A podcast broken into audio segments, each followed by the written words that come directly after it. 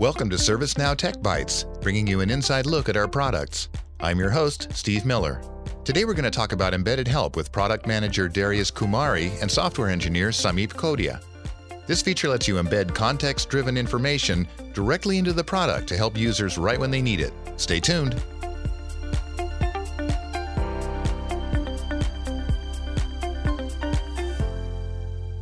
Okay, joining us today are Darius Kumari and Sameep Kodia from our Embedded Help team. Welcome to the show, guys.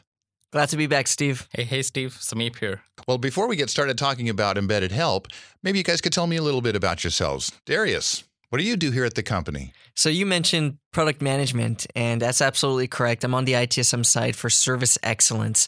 So really anywhere where there's an ability in the platform to service a persona, whether it's a end user, a request from the business, a fulfiller, or even an administrator, I'll look at ways that we can use our platform to improve the experience for any of those users. Okay, good. And what do you like to do when you're not here at work?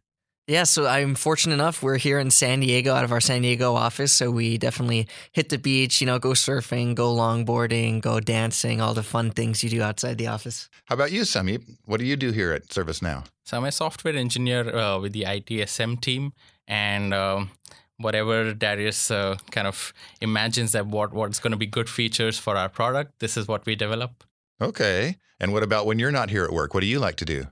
Uh, yeah, I pretty much like the city. I, I like hitting the waters. I am part of an outrigger paddling club, so I go a lot of paddling and um, race race for them. Yeah, it sounds like you both take good advantage of the San Diego area. Mm-hmm.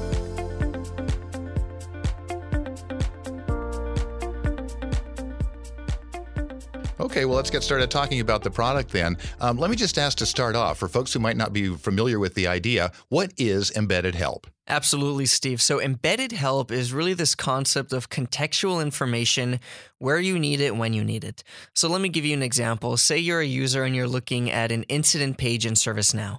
Embedded help, when available, it'll be in the right hand quadrant of your screen, and you're going to be able to access it because there's a little info uh, icon, if you will, in the upper right, and it'll have an ellipsis icon saying, hey, there's embedded help available on this page. When a user clicks that to open the embedded help pane, it'll slide out from the right, and they'll get contextual insights about that particular page. So they're on the incident page, they'll get information about what is incident management, what do I need to know about incidents. And the great news is not only does ServiceNow provide default content, but as a customer, you are empowered to actually create your own embedded help content, meaning what the information is you want your technicians to see or other personas, what that, you know, enablement training is that they need to know when, you know, resolving an incident or another piece of process information. You can take all that traditional documentation and put it in that embedded help. So when they're at the incident page, they see embedded incident documentation information. When they're at change, they can see information on change. And that applies to really any page in our system that the users are accessing. So I like to think of it almost as another version of, you know, Clippy, right? Back in the traditional days of Word, you had this assistant that provided contextual insights depending what you were doing. Embedded help is a very similar concept. It's this contextual information that you as a user can understand and learn about that current uh, artifact or page that you currently are on. Okay. Well, you talk about information. More specifically, what types of information, what media could you present there? Yeah, so the embedded help content record, the information we support, is going to be an HTML field that you can embed in the text you'd like, that you can stylize the way you'd like. But also, we actually just added support for videos. So if you'd like to embed a YouTube video or a Vimeo video, mm-hmm. you're going to be able to take those two uh, channels and get them right in there. And again, that's really, really helpful because we see a lot of our customers, they want to do a quick training video that says, hey, technician, this is our incident management process. This is how you close out a ticket at our organization. This is how you provide, you know, first contact details, etc. It allows our customers, you know, it allows you when you're in your instance to actually create that content that enables your users to be the most successful, be the most productive on that given page. Okay, so that way when you've created all these videos, they don't have to go anywhere else to get these this different media. Right, and that was the problem also that we saw for is traditionally you know, information is scattered. It's in a number of disparate systems and it's in third party systems. While as the single system of record, your techs are used to just working in ServiceNow day in and day out. So let's take all that training information away, you know, out of those third party legacy channels and make it very intuitive, embedded right in that experience that the technician's having. And just to add to that, uh, you know, uh, the f- the traditional form that is available where you can write your own content you get a Wysiwyg editor, like what you see is what you get. So basically, how the help will be visible in the pane is how you will see it in the traditional form view. So when you author the embedded help, you know how it's going to be visible in the pane. With that design, it sounds like it's both good for the user and good for the person who's designing the help. Exactly. Whoever's in charge of that knowledge management, you know, traditionally, there's sometimes organizationally someone or a business unit in charge of that information development or that knowledge management. And they'll very easily be able to manage that content, manage it across releases, and then specify exactly how it's going to look. Preview that and then push it out. And we'll talk to in a moment how they can actually even push it out to specifically a set of roles or, and a set of pages.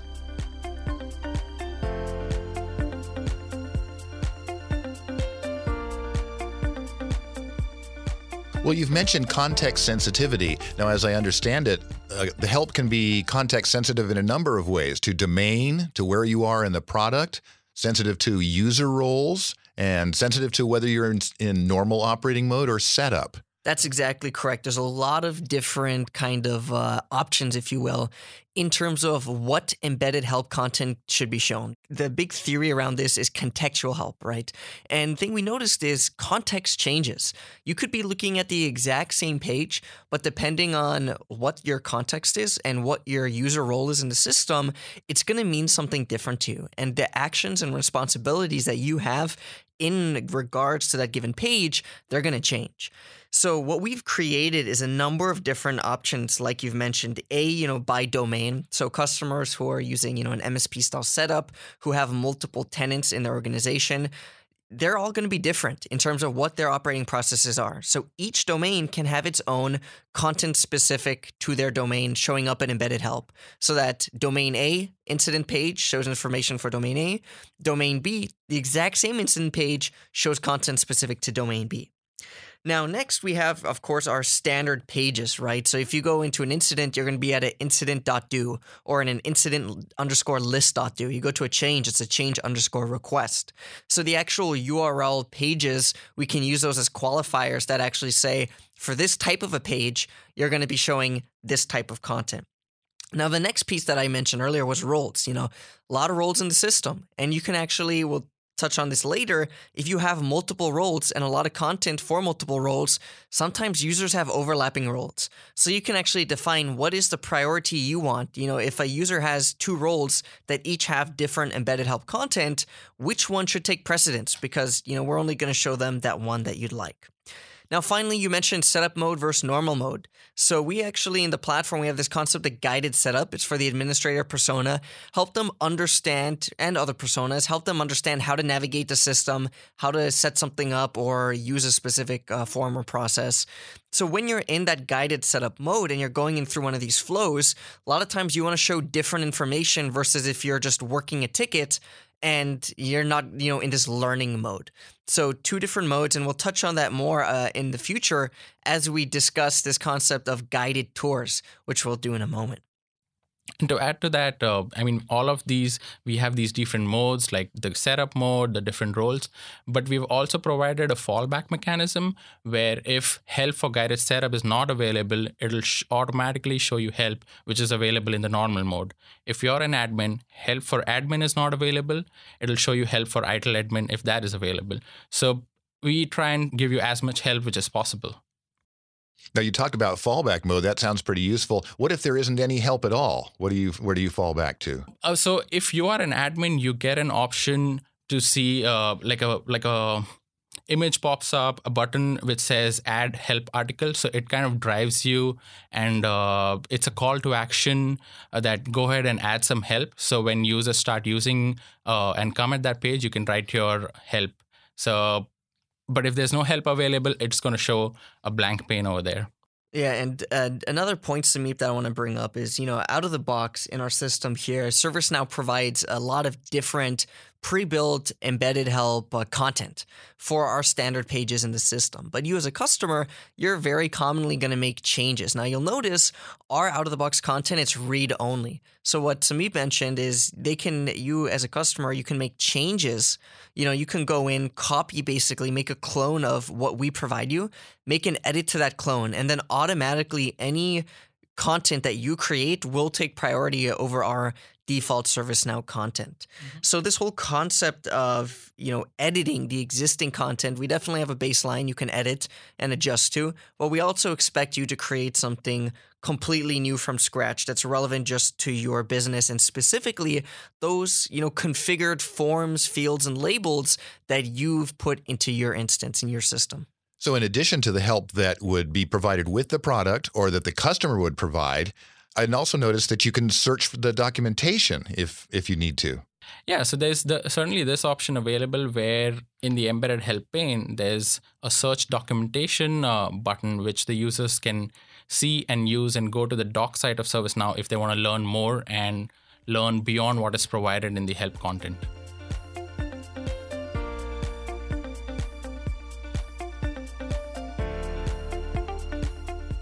Well, uh, that sounds like a nice overview of embedded help.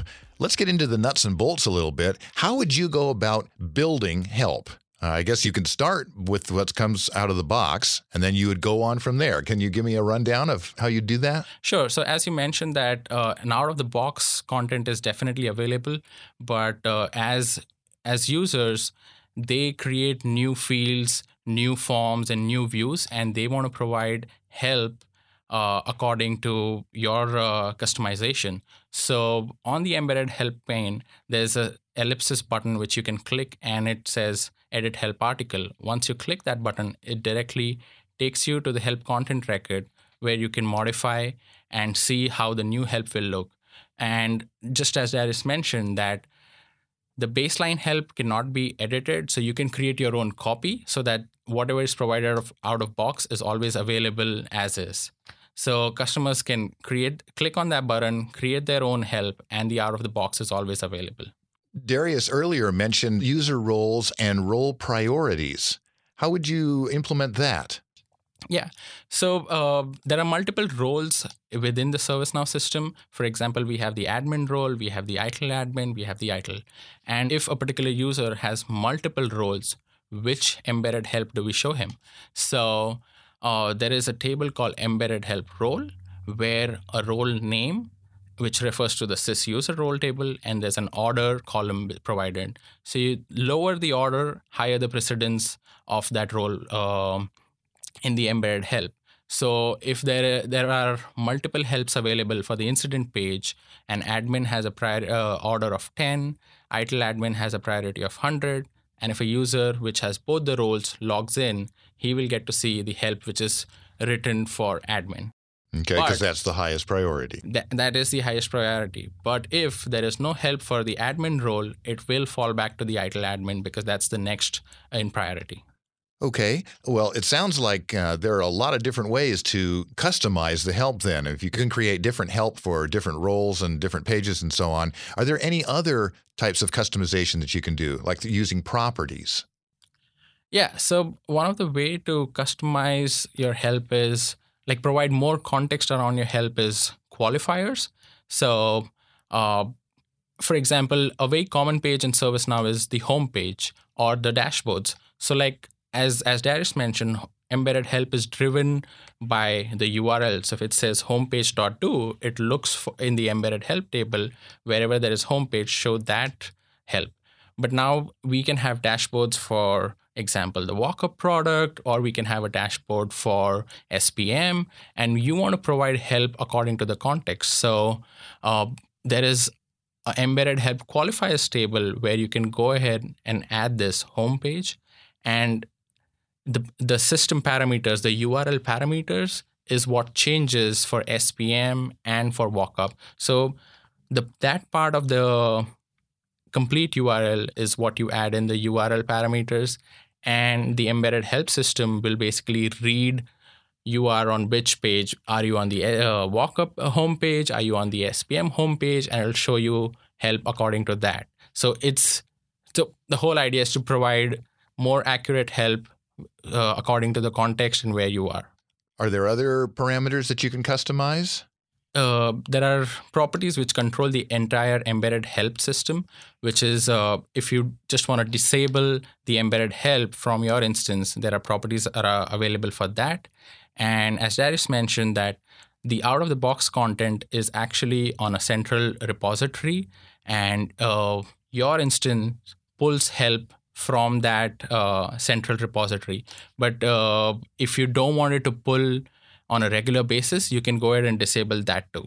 And if you want refreshed embedded help for your instance, you can go ahead and configure in how many days, after how many days you want uh, the new content to be available on your system. So there's like a number of days you can provide. By default, it's 15 days, but if you would like new content only every two months, you can go ahead and put there as uh, 60 days. Another property that's available is videos. So we do allow videos at, as part of the embedded help, but if you want as an organization that oh youtube is not uh, is banned from uh, is banned so uh, on your uh, customer network and you don't want to show the videos you can go ahead and disable those videos. So there's a property which says disable videos. Okay. Sounds like there's a lot of flexibility at the end of the product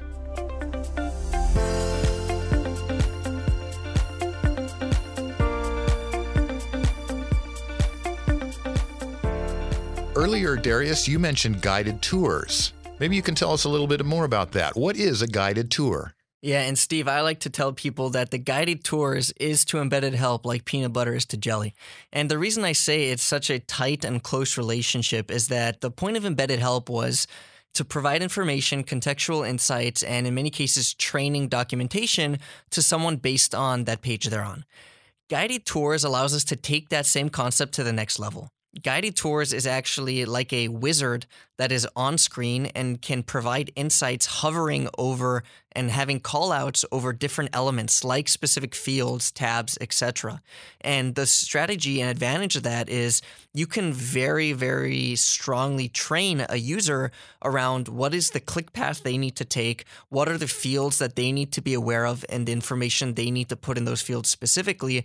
And really, as the name implies, guide them through what a anticipated journey is. So on the incident page, again, you could have a guided tour around this is how you resolve an incident. You put in, you know, the states are resolved or closed. You enter your resolution notes. Maybe you want to add a work note, etc. When you're on a change request and you open an emergency change, you know, enter in a justification. Enter in a uh, planned start date, planned end date. It can provide all these step by step instructions but beyond just being text on the side, which is what embedded help is, it's actually on screen callouts that you can click through and progress through almost a visual journey of that guided tour. Well, and how do you go about building a guided tour? So to build a guided tour, uh, as an option, menu option under embedded help, it says create a tour. You and it opens up a one-stop uh, UI experience, which is known as Guided Tour Designer, you go ahead, the form opens up for you. For example, if you want to create a tour for incident, the incident form is actually open in that designer. And on the right pane, you have options to the drag and drop callouts onto particular UI elements, reorder the steps, decide on what's going to be the trigger for your next step, and uh, on top of that, you also have a preview function. So you can go ahead and preview the tour as you build it. And if you don't like it, just change it there. And that's that's so it's a very interactive way to create tours. Okay. Um, earlier, I think Darius, you mentioned anchor points for for tours. How are anchor points used? So anchor points are uh, basically UI elements, widgets on which you can anchor a step on. So as you, as you know, the U, uh, ServiceNow forms have an extensive list, uh, ex- extensive uh, UI widgets. For example, there the basic ones are the text text fields, the drop downs, but you also have the bulb icon, you have the info icon, you have the related record icon on which you want to go ahead and create uh, guided tour steps. And on the list view, you have the filter icons, you have the and and the or buttons. So you can really go very granular with this and create your tour steps on all of these UI uh, options on on the lists too. Okay. Okay. And something I really want to stress, Steve, is we we've done a great job, in my opinion, of simplifying the experience of actually building these tours. When we first came out with the guided tour product, it was a very manual process. You know, you have to go into the dev tools of a, a web browser, you know, right click, inspect an element, figure out what an ID is, etc. And now I want to stress that it's so easy in that you literally with a visual builder in a sense, you can just drag and drop different tour elements onto the screen, selecting those nodes, if you will, uh, that you want to attach those steps to. So I think it's for those of you you know listening who haven't yet played around with this tool and even exposed yourself to what it is, it's definitely something neat to check out. Okay, well, it sounds like the the ability to tie specific tour steps to specific elements on the screen uh, that may also make the guided tour a little more robust so that it can survive customization, changes to pages. It, it, if, if, just because you make a change to a page, if the element that a tour step is associated with is still there, the tour step is still there. Is that right? Yeah, that is certainly right. And to add to it, you know, uh, uh, the listeners can create their own views for a particular form, and tours are available for the out of the box views. But if you want to go ahead and create tours for the views that you have created, you can actually go ahead and configure that this particular tour is available for this view so that that that's a way that you know even for customized forms tours can be used so so for folks who are going to dive in and start creating their their own tours uh, what tips would you have to create a really effective tour so yeah you see this UI designer, which is available. So everybody just goes there and wants to go ahead and create a tour. But uh, if, in my opinion, you would want to put a little thought that, oh, what is the intended purpose of the tour? Who is going to be my user? What kind of knowledge they already have? Uh, I mean, if you if in your call out uh, statements you make uh, statements like, uh, "Hey, you got to click on this particular icon and." You use the word which is not commonly understood by that user. So you want to be aware of uh, what kind of uh, statements are you making on your callouts. Another thing is uh, if when when you ask the user via a tour to create a data, create uh, records in the ServiceNow system, you want to make sure that the users are creating personalized data rather than they input the same set of information because the first user might take the tour, he's happy. The second user goes ahead and takes the tour and he might see the duplicate record error. So you want to think about that too. Well, how does a user start one of these guided tours? So actually there's an option which says configure auto launch. So if you want the tour to auto launch when a particular user lands up lands on that page for the first time. So as soon as you go to the incident.do page, the tour automatically starts for you and uh, basically takes you through the process of how do you work with that page. So there is an option which will allow you to launch the tour automatically. Okay, and is that can users start a tour manually too, the same way they would request help manually? Oh, definitely. That is always an option. Like you know, if if you don't want to launch the tour automatically, uh, there is uh, on the embedded help panel, right uh, at the end of it, there's a button which says start a tour, or if there are multiple tours available, there's a drop down and you can select the tour that you want to start. All right. Well, thank you for the overview. That's great. Um, if users want more info than what we've provided here, where would they go? So the documentation site is always a wonderful place to start. We have a lot of documentation on both embedded help and guided tours. I will also say on the community, there's uh, I've definitely seen at least one good blog that outlines you know the features behind guided tours slash embedded help, and it's it's really been well received. So those are great resources to go to. Okay, well, I want to thank you both very much for joining us here today. That's uh, and, and, sharing your insight on embedded help and guided tours. Thank you very much. Thanks, Steve. Thanks, Steve. Please tell us what you think of this podcast. You can leave feedback or ask questions in the ServiceNow community. For more information on any ServiceNow topic, take a look at our product documentation, knowledge base, or Now Support YouTube channel. Thanks for listening.